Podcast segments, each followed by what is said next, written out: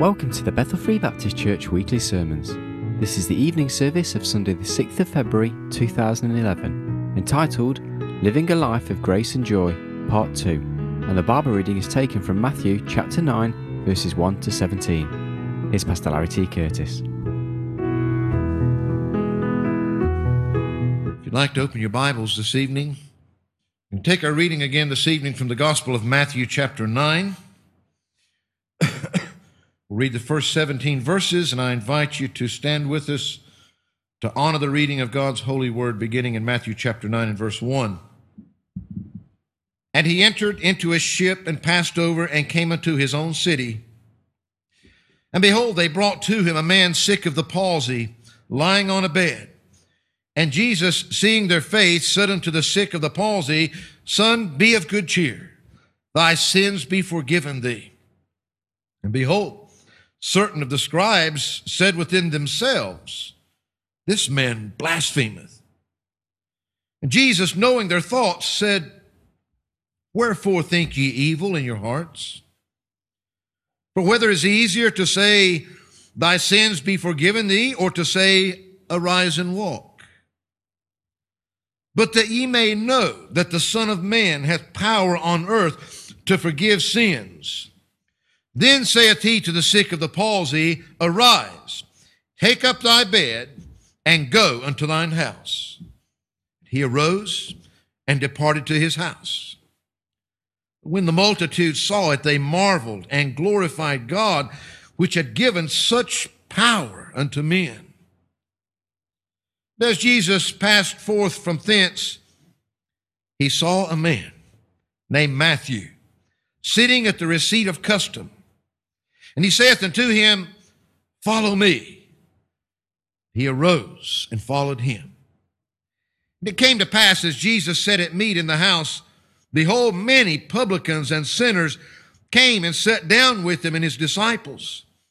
When the Pharisees saw it, they said unto his disciples, why eateth your master with publicans and sinners?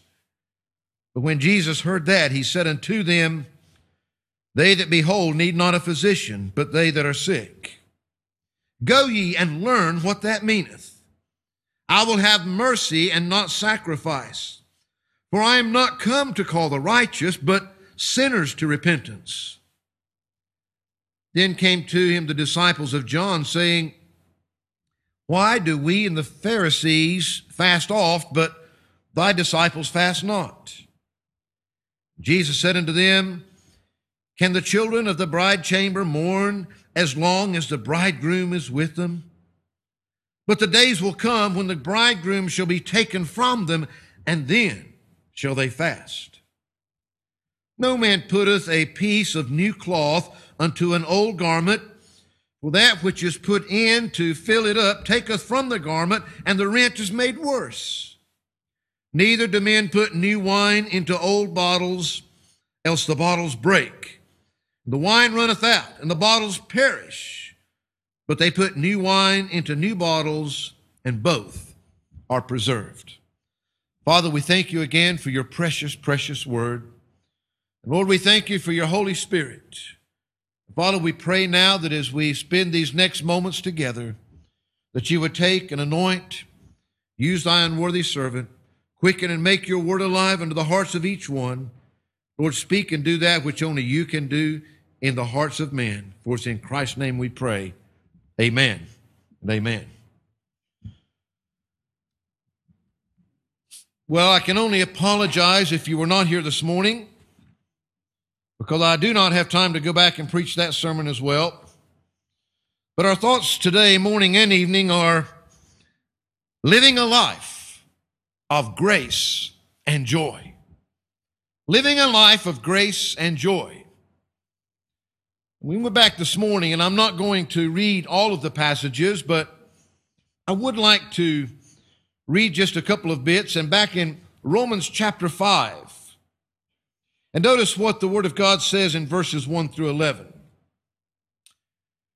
He says, Therefore, being justified by faith, we have peace with God through our Lord Jesus Christ, by whom also we have access by faith into this grace wherein we stand and rejoice in hope of the glory of God.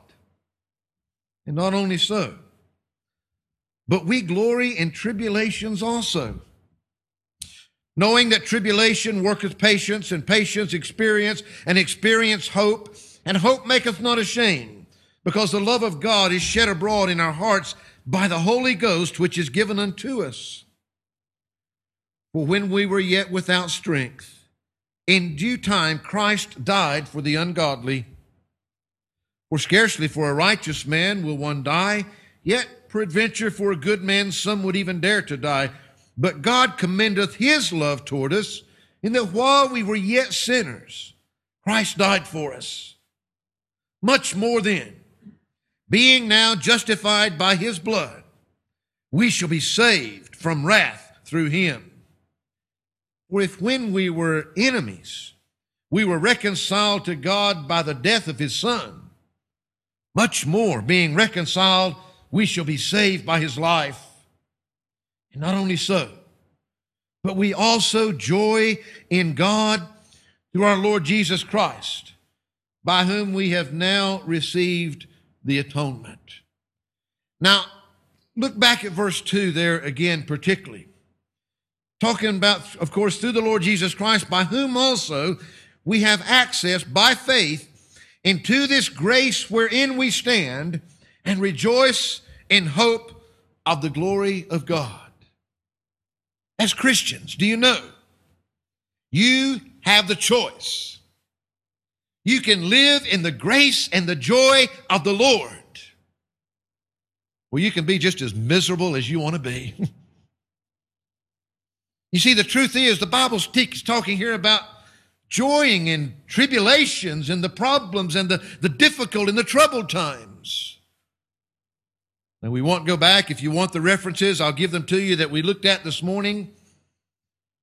We looked first of all back in the Gospel of John and we saw that it was when Jesus Christ came into this world, the Bible says the Word became flesh and dwelt among us. Do you know what he said he was full of? grace, and truth. It came with Jesus, and it was given to each and every one of us. We look back in the book of Acts and we find back in chapter 4 in those early days when people were being saved by the thousands. We find that it was God's grace and God's joy. We find as we move over into chapter 11 when the persecutions come and they start being scattered all about. When they got there, the thing that they spoke of was the grace that they found in those people. Even though the very freedom to worship was trying to be taken from them. We looked at a couple of things that Peter then later recorded from those experiences in both 1st and 2nd Peter. The thing is, right through the Word of God, we find that the Bible teaches us very clearly. You see, it wasn't just grace that saved us. Thank God there's no other way, for by grace are you saved through faith. Full stop. That's it. But we find as we read in Romans, it's not just the grace that saved us, but it's that grace wherein we stand right now. You see, by grace we're saved. By grace we stand. By grace we're sustained, and by grace we serve Him. I remind you that it was the prophet Nehemiah that said, It's the joy of the Lord that is your strength. The joy of the Lord is my strength. We used to sing it in Sunday school, but we forget it when we get older. The truth is, is that, boy, life can get tough sometimes. I mean, the tribulations can get hard. And the truth is, is that I don't mean to diminish anything that you might be going through. But folks, most of us don't really know what hard is. You could be one of our Christian brothers and sisters that is there in Egypt right now in all the turmoil. You could be one of those that was on the, the coast of Australia when this humongous cyclone came through and wiped away everything they had. You could be one of our brothers and sisters in Christ that's truly living in one of the third world countries that would look at you and think that you were absolutely filthy rich and wonder, what in the world are you worried about? But yet, I don't say that to belittle. I'm just saying most of the time we don't really stop to count our blessings when we start looking at our, our problems and our troubles and our difficulties anyway. But they're real to you, I know.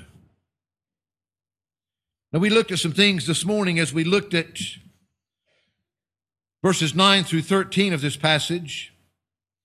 And if you weren't here this morning, I'm not going to take time to read it this evening, or I'm not going to get through the thoughts I want to share with you, but also begin by giving you a little excerpt of one of Mr. C.H. Spurgeon's sermons as a matter of illustration that he wrote on the simple verse in Philippians chapter 4, verse 4, which says, Rejoice in the Lord always.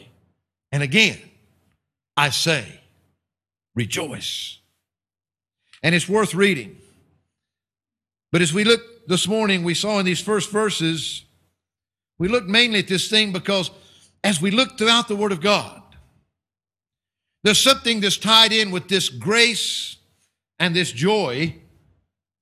That's this matter of obedience. And we looked at very simple things this morning. You know, some of God's greatest truths you know, the greatest truth that's ever been given to man is the gospel of the Lord Jesus Christ. And yet the Bible says that it's so simple that a child can understand it. Sometimes we try to impress people and take God's simple truths and make them, what did he say? the truth is, some of the greatest truths are some of the simplest truths. We saw as we looked at this one, Matthew, here this morning, and what God did in his life.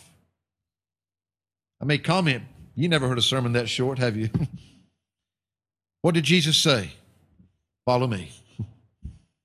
Follow me. And what did he do? He got up and he followed. You see, if you're going to live, I mean truly live, a life of grace and joy, then the very first step, no matter what, there's no way in the world without that first step of obedience in following Christ, which is conversion. Folks, you can't get there. You got to come through that if you're going to stand in the grace that's here now. You got to come through that grace that's yours at salvation.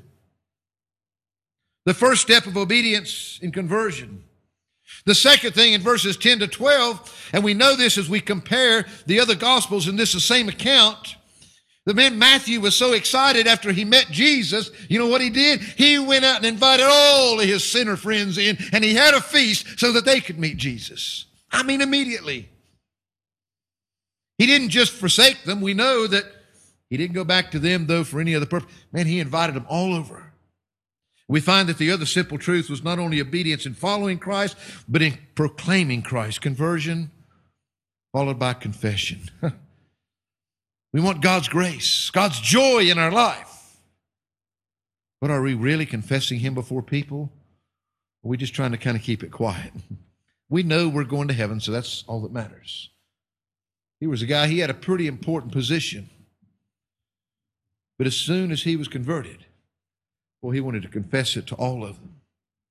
And then we saw in verse 13 this matter of conversation not just in our words, but we communicate with our very lifestyles. And we looked at that. But I want you to direct your attention on now as we look on from that. You see, living a life of grace and joy is a real option for you tonight. And every one of you can, can, can choose to live that life or not to live that life. That's what God wants for you. And if you, if we, as we saw this morning, if you know the Lord Jesus Christ as your Lord and Savior,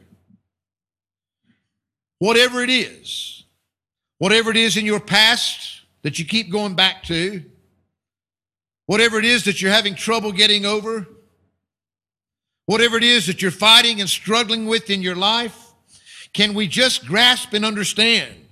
It's not too big for God. I don't care what it is. I don't care what you did. When Jesus Christ died, his sacrifice was sufficient for whatever you did and whenever you did it. I said this morning, it can be as we look into God's Word from the simple sin of disobedience to that of taking someone else's life and anything else you want to put on the list. You see, don't allow your joy to be taken from you because of something that's happened anytime, anywhere. Maybe it did hurt deep, but I'm saying to you, God's grace is sufficient. Whatever it is you're struggling with, whatever that tribulation is, whatever it is in your life that's so discouraging that's got you down, I'm saying to you, it's not too big for God.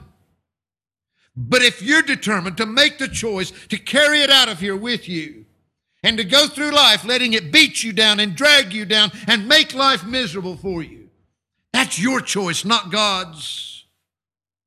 This evening, you see, this life of grace and joy, it not only has to do with obedience, but I want you to know something this evening. It's got to do with completeness. Preacher, what in the world are you talking about? I want to give you three things from this passage. I want you to notice what's taking place here, first of all, in verses 14 and 15. You see, First of all, he says here in verse 14, then came to him the disciples of John, saying, Why do we and the Pharisees fast oft, but thy disciples fast not? You want to live in the grace and the joy of the Lord? You need to join the celebration. You need to join the celebration. You know, preacher, what are you talking about? I mean, so many times people just stand back and they look and they see all these other people that are happy, that are enjoying life, that are really being fulfilled in life, and they're just on the outside watching. You need to join the celebration. You see, if you're a child of God, you're the bride of Christ. Guess what? You've been invited to the party. You've been invited to the celebration. You've got a personal invitation to be there. Now he tells us here in verse 14, then came to him the disciples of John. Now again, if you take and you compare this with the same account in the Gospel of Mark and the Gospel of Luke, you find the Pharisees were still there too. That in fact it was the disciples of John and the Pharisees that were troubled with this thing. They were fasting. I mean, they were just doing without food. And here was these disciples of Jesus. Man, they were feasting it up and celebrating. They couldn't figure this out. I got a feeling that probably these disciples of John and these Pharisees, they probably saw themselves as a bit more spiritual. Why? We're fasting and doing this great religious thing. And man, they're just enjoying themselves. They're out there celebrating and eating and doing all these things. You got to give them credit, though. Not like before. Earlier, Jesus had to read the Pharisees' thoughts. At least the disciples of John, they were honorable enough to come to him face to face, say, Look, we got a problem with this. What's going on here? You know, it can. Now be careful and understand what I'm saying through this. Don't lose me. I'll try not to lose you. It can be a very dangerous thing when anyone allows their own religious activities to make them feel superior to someone else. Because they're doing some religious activity that the other person isn't, that they're somehow more spiritual, more superior. That seems to be the attitude that these disciples of John and these Pharisees are coming to Jesus with. Well, You know, we're doing this really spiritual thing of fasting, but why aren't your disciples doing that? Why are they out there enjoying themselves? Well, Jesus says, Okay, you ask me, I'll tell you. In verse 15, and Jesus said unto them, I like the way he answers a question with a question a lot of times to make you think. Can the children of the bride chamber mourn as long as the bridegroom is with them? But the days will come when the bridegroom shall be taken from them, and then shall they fast. You see, Jesus explains while he's near, while the bridegroom is near, it's a time to celebrate. There's going to be a time when he's not there, that then will be a time to fast. You know, it's not my sermon tonight, but I won't charge you extra. I mean, the simple fact is, is that in most of our vocabularies, we kind of scratch our head at this whole fasting thing anyway. I'll give you some more on that in a minute. The simple truth is, is that it's interesting that he didn't answer the first part of that question. why do we and the Pharisees, why do we fast often? He answers the second part but thy disciples fast not. Well, he tells them why his disciples aren't fasting. I mean, the first part was so stupid that you better answer for yourself while you're doing your fasting. I'll tell you why my disciples are not fasting. Because right now is the time for them to join in the celebration. You see, how many of you, anybody here never been to a wedding? Have you ever been to a wedding where everybody was dressed in black and spoke really quietly and just cried and cried and they were so sorrowful? You, I mean, what a miserable lot. No? Thank God I've never been to a wedding like that. I've seen a few tears, but uh, not in that way. Weddings are a time of joy. Yeah, sometimes there's some brides and grooms that are a little bit nervous and shaking and scary, and sometimes there's others that are taking part that are a bit nervous about it as well. But a wedding is a time of celebration, a time of joy. The funeral is the place that you'll have the sorrow. Even there, there's some things to rejoice over, but there's a time and a place. The wedding feast wasn't the, the time or the place, it's a time to rejoice. You see, what Jesus is telling them is that, man, his nearness ought to bring rejoicing. Now, man, that's simple, but that's an awesome truth. Do you know why so many Christians don't feel more joy than they do? Because they don't feel the nearness of the Lord Jesus Christ. We can make out a whole list of things. That's not my point tonight. Why that nearness isn't there. I can promise you, folks, you're a child of God. When you feel the nearness of Him, you're going to be happy. I dare you to try and be sad. You're going to be happy. You enjoy Him being there, you enjoy the nearness that comes from it. And that's the point that Jesus is making to them here. You see, I don't mean this to be mean, but you ought not to let the little tiny insignificant things of this world take away the great joy that you can have in the Lord. And that's usually what happens. And it's the little things that take away his nearness. It's the little things that get between us and him.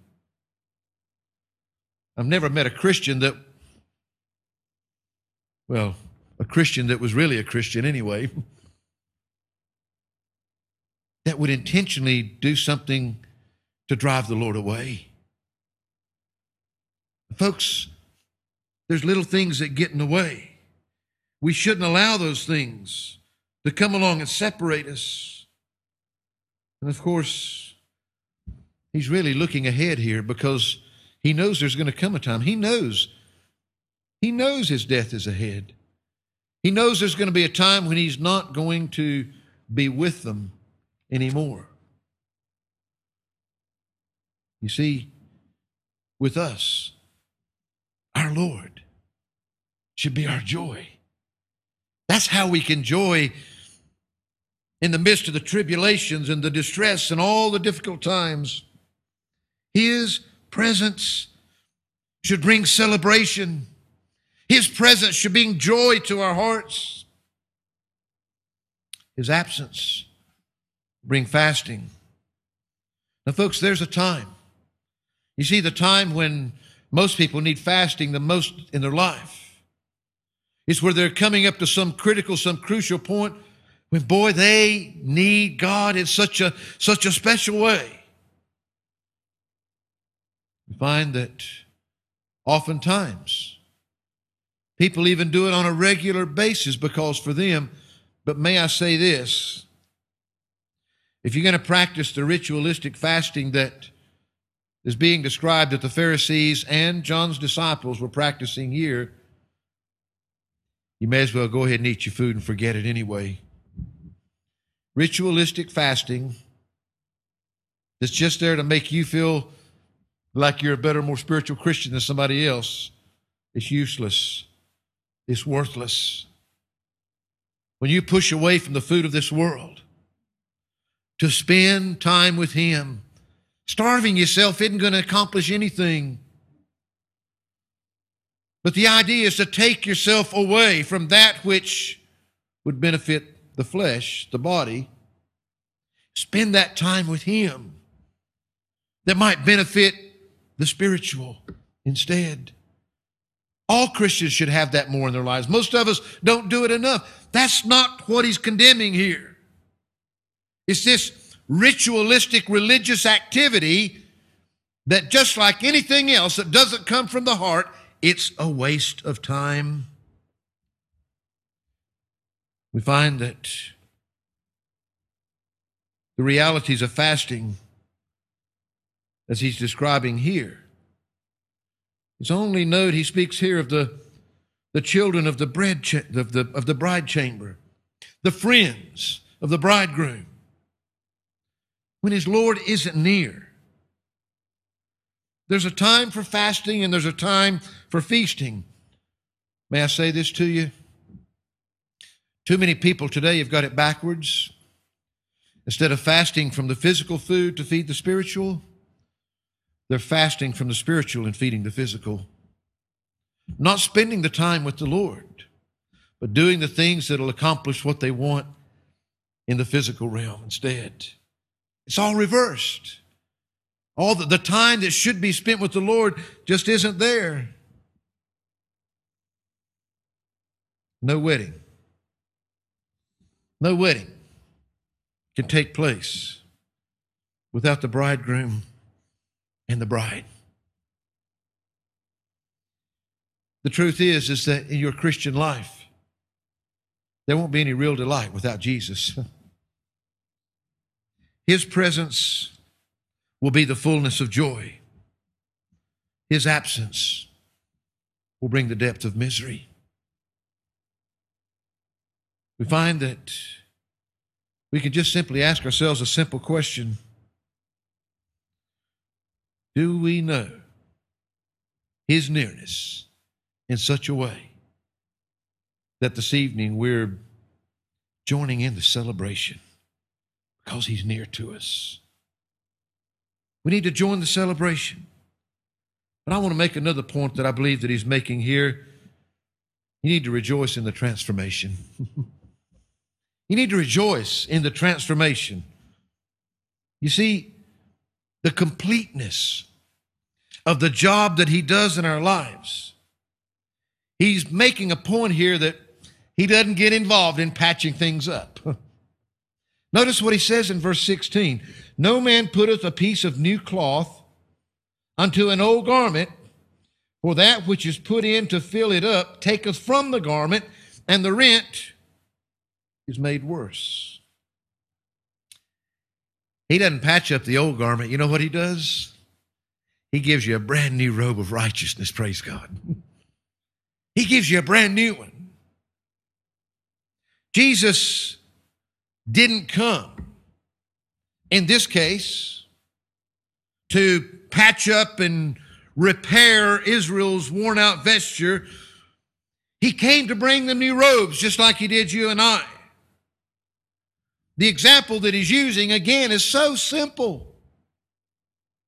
You take a garment and it's got a rent or a tear.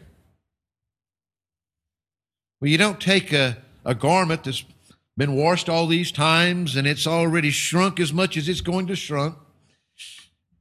Shrink. You put a new piece of cloth on there to patch that, that rent, that tear, that rip that's in it. Guess what's going to happen when you go to wash it again? That new piece of cloth is going to shrink because it hasn't shrunk yet, and it's going to make a worse mess than what you had to start with. Jesus said, It doesn't work that way. He's not going to have them join the fasting just because that it's an old ritual that is carrying on the old way. They weren't there to repair the old, worn out stuff that was an impossibility anyway. They were the new, unshrunk at this time. The spirit of tradition hadn't got a hold of them yet. to try to enclose them in the old rituals would, in the end, end up with a worse mess than what they had to start with. Genuine believers. They shouldn't try to attempt to fellowship with the old. The old ceremony, the old rituals, the old things that are really just going to be out of place. Jesus did not come to patch up your old religious ideas and traditions, no matter where they came from. He didn't come to patch up any outward religion. He came to clothe his children in new robes of righteousness.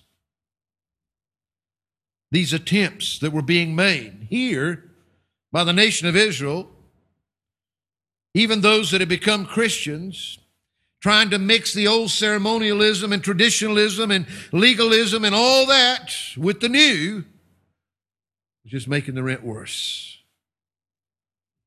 You see, religion will never be a substitute for the reality of Christ in your life. Never. It can't work.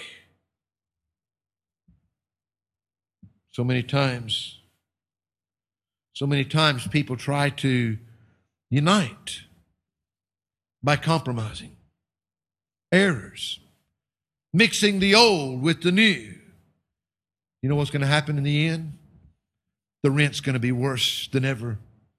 True fellowship can only come in truth. Yes, it should be spoken in love. Yes, people can fight and pick and divide over some of the stupidest things you ever heard of in your life. But to compromise the Word of God, to compromise doctrines, to compromise what this book says in order to be a part of the new out there. Folks, that's not what we're here for. To be a part of the old. The old and the new don't mix. We find that if we want to live a life of grace and joy,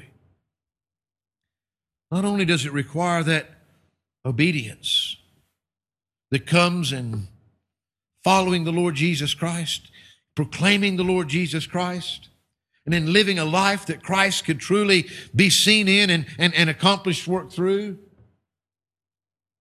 But it comes in as a child of God, as a bridegroom. You got to join in the celebrations. Quit sitting on the sidelines feeling sorry for yourself. You've got so much to rejoice in. You need to join in the celebrations. And you need to rejoice in the transformation that God has done in your life. He didn't come and patch up the old, He came and gave you individually a new robe of righteousness. He did something that nobody else could do for you. And yet, do you know His nearness in your life? I want to give you one final thing out of verse 17 here. You need to join the celebration and you need to rejoice in the transformation. You need to start to trust in His preservation. You see, for something to destroy you, it means either He's going to have to have done a halfway job and didn't complete it in the first place, or they're going to have to get through Him to get to you. We try to preserve ourselves so many times. We try to preserve our own ideas. We try to preserve what we have somehow boxed together as our own Christian values. Notice he uses another illustration in verse 17. He says, Neither do men put new wine into old bottles, else the bottles break, and the wine runneth out and the bottles perish. But they put new wine into new bottles, and both are preserved. You see, he does it completely. He does it right. But I like that for both are preserved. He does it in a way that he will preserve you forever. Now, Remember, in the last illustration, he's using this old piece of cloth being patched up with a new piece of cloth that hasn't been shrunk. And therefore, in the end, when it begins to shrink, it's going to mess up the whole thing. Now he's using the wine bottles, just the opposite, really, but the same type meaning in this. You see, they use these animal skin bottles, and they would actually put the wine into those bottles. And of course, as the wine fermented, guess what would happen to the skins? They would stretch.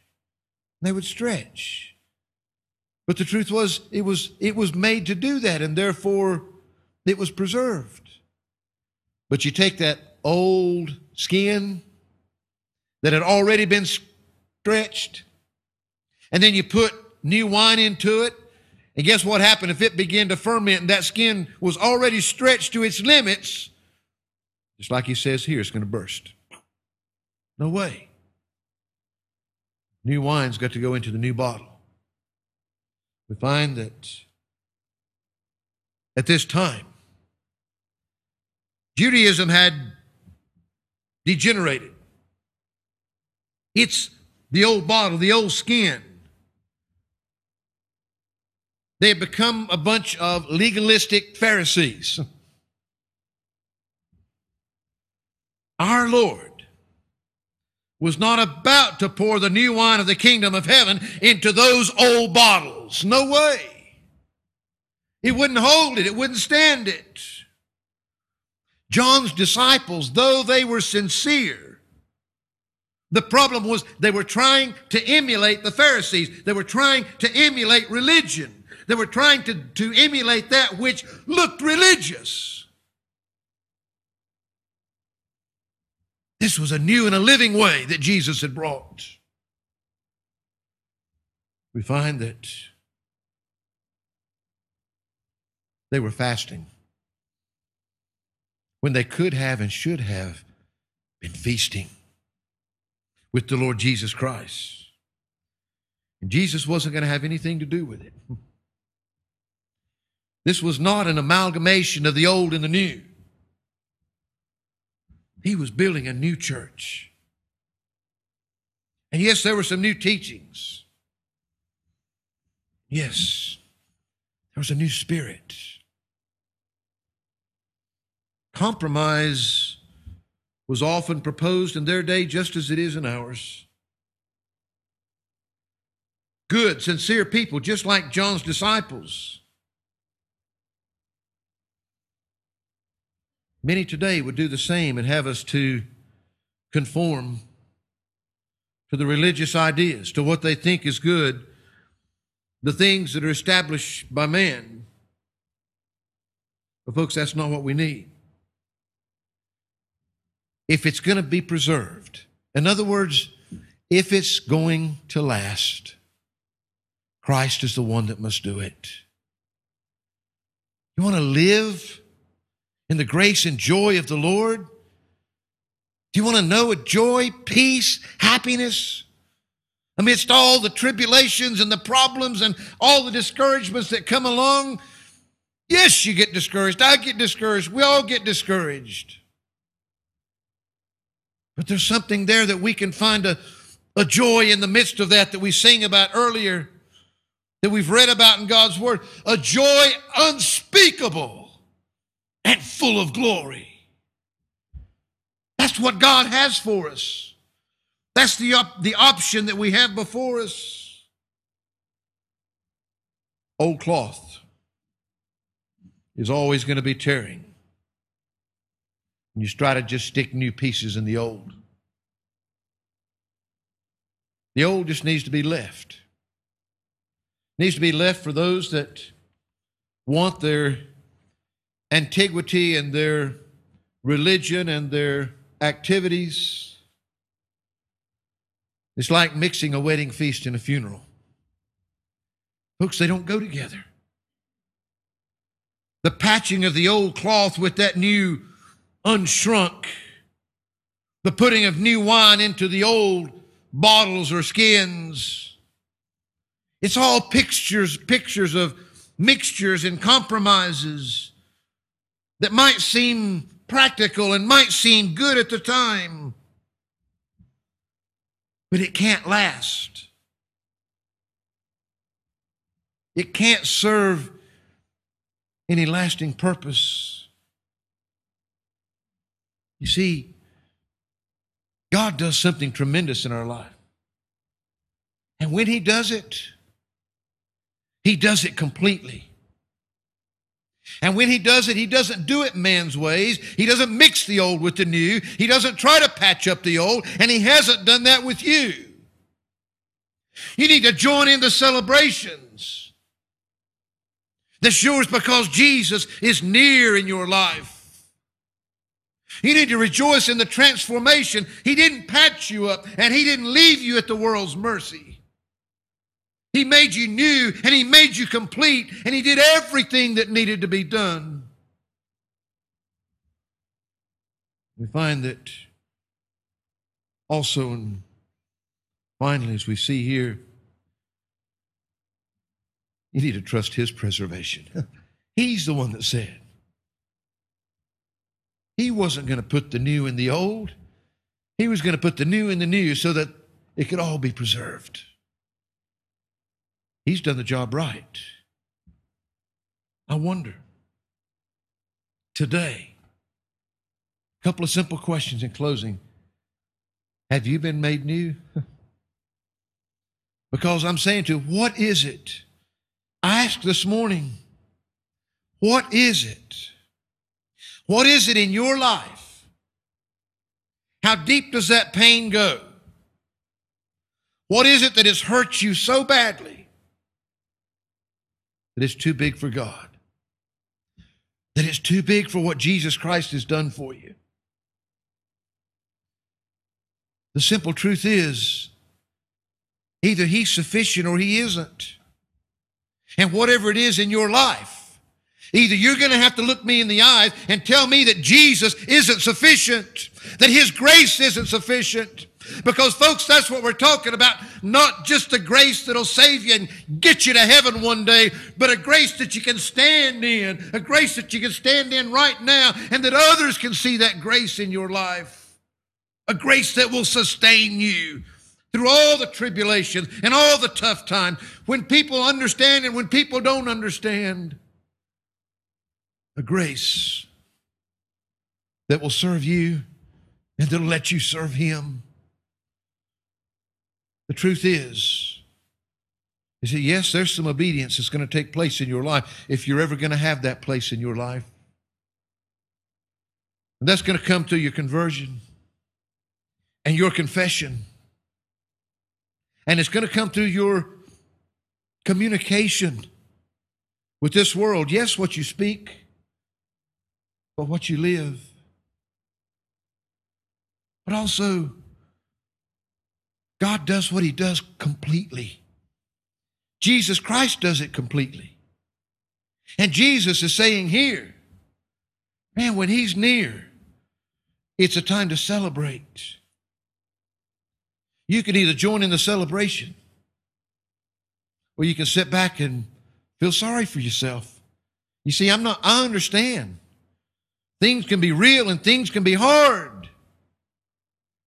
But Jesus is better, and Jesus is bigger, and Jesus is able. Don't let him take away your joy. Don't let him get you down and beat you down to where that, as the psalmist, I said this morning, had to pray, Lord, restore unto me the joy of my salvation. Maybe that's where you are this evening. You need that joy restored. You need to join in the celebration of the nearness of the Lord Jesus Christ in your life. You need to rejoice in the transformation that He made when He made you new and He did it complete and He did it right and trust in His preservation that I don't care how hard it is or how tough it is or what you're going through, He's done it right and He's the one that will preserve you. The world can't destroy you. The world can't tear you down. But Christians sure do a good job of trying to destroy themselves sometimes and tear themselves down. And it hurts. It hurts not just when you're the one that's there, but it hurts when you see those around you. And you know that that's not what God wants for us. He wants us to live a life of grace and joy. That doesn't mean there won't. He says, in the middle of the tribulations and all the trials and all the temptations and all the tribulations and all that, we're still talking about being able to have a joy, even at the worst of times. Just like the church in Acts that we looked at this morning. Man, when people were being saved by the thousands and when they were all being scattered abroad because of the great persecutions that were upon them, the grace of God was still there and it was still sufficient. This evening, we come to celebrate around the Lord's table. I planned on preaching a bit shorter, but I completely forgot about that down there. But that's all right. You see, we're here to celebrate His nearness around this table this evening. And he said, Well, that's not your typical communion sermon. And that's what I thought when the Lord first, you know, I didn't, I didn't know who's here this morning and, tonight, but I I know that God knew and I know that God knows.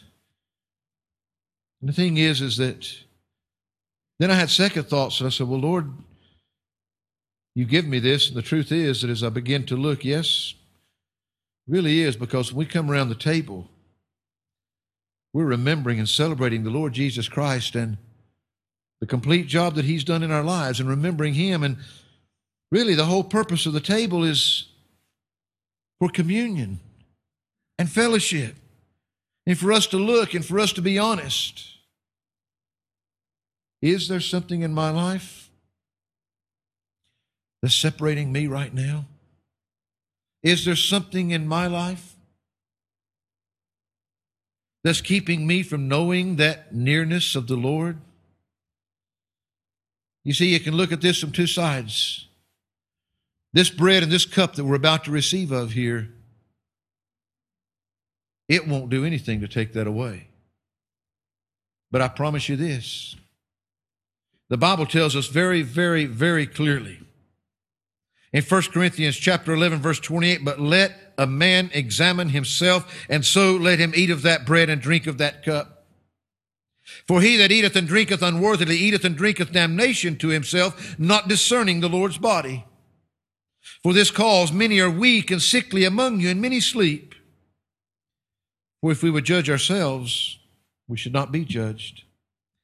But when we are judged, we are chastened of the Lord, that we should not be condemned with the world. You see, I can promise you this evening if you've never been saved, then you'd just be making a mockery of taking of this because it can't save you. If you are saved, you know what the Lord wants this evening? He wants us to come, and as we come into His presence and we ask ourselves, is there anything in my life that is separating from me, any sin, anything that I need to deal with, some difficulty, some problem, some trouble. He said, Examine yourself, judge yourself. He said, I don't want to judge you. He said, If I do, I'll chasten you so that you're not condemned. But the truth is, He wants that fellowship this evening. If there's something in your life right now, right where you are, you're the only one that can take care of it. You're the only one that can come to Him. If you know there's something there and you're not willing to deal with it, then again, you should not take of this bread and this cup. Because to do so is just simply making a mockery of the body and the blood of our Lord Jesus Christ. I would say to all of you this evening, as a church, as a body of Christ, we come around this table. And so, for those that are members of Bethel Free Baptist Church, you will have been saved and baptized, and therefore we would trust and hope and pray that if there's anything in your life right now that is not as it ought to be, that you would deal with it right now. So that as a church we can have that oneness and that unity that is ours in the Lord Jesus Christ. We don't practice open communion. That's not because we're haughty. We don't say anybody can come that loves the Lord. We do practice close communion. If you love the Lord Jesus Christ and are part of a church of like precious faith and like fellowship, that you feel that you can join in fellowship with our church without making a mockery of that, then we invite you to join with us this evening if we're in harmony and accord. And that as our church, you've been born again and you've been baptized as a believer and you're part of a local New Testament church that would believe in practice as we do. Otherwise, we're not doing this haughtily. We're just saying this part is not for you. Let it witness to you. Let it speak to you. Let it tell you what you need in your life, whatever that it may do. Father, we thank you this evening. And Lord, as we come to this part of the service to where we're now we're going to first of all receive of this bread. Lord, you know the hearts of everyone that is here. It is a special time. It is a searching time. And I pray there now, Lord, that you would allow each one to just do as you have instructed in your word to examine himself. And so let him eat of that bread and drink of that cup. Lord, as we give you thanks for this bread, we do so as we realize that it is in remembrance of our Lord Jesus Christ and his body that was broken for us. So we ask now your blessing upon it and upon each one that is able to receive of it. And Lord, that you would use it as a witness and a testimony to anyone here that can't this evening. For it's in Christ that we do it in remembrance, and it's in His name we pray. Amen thank you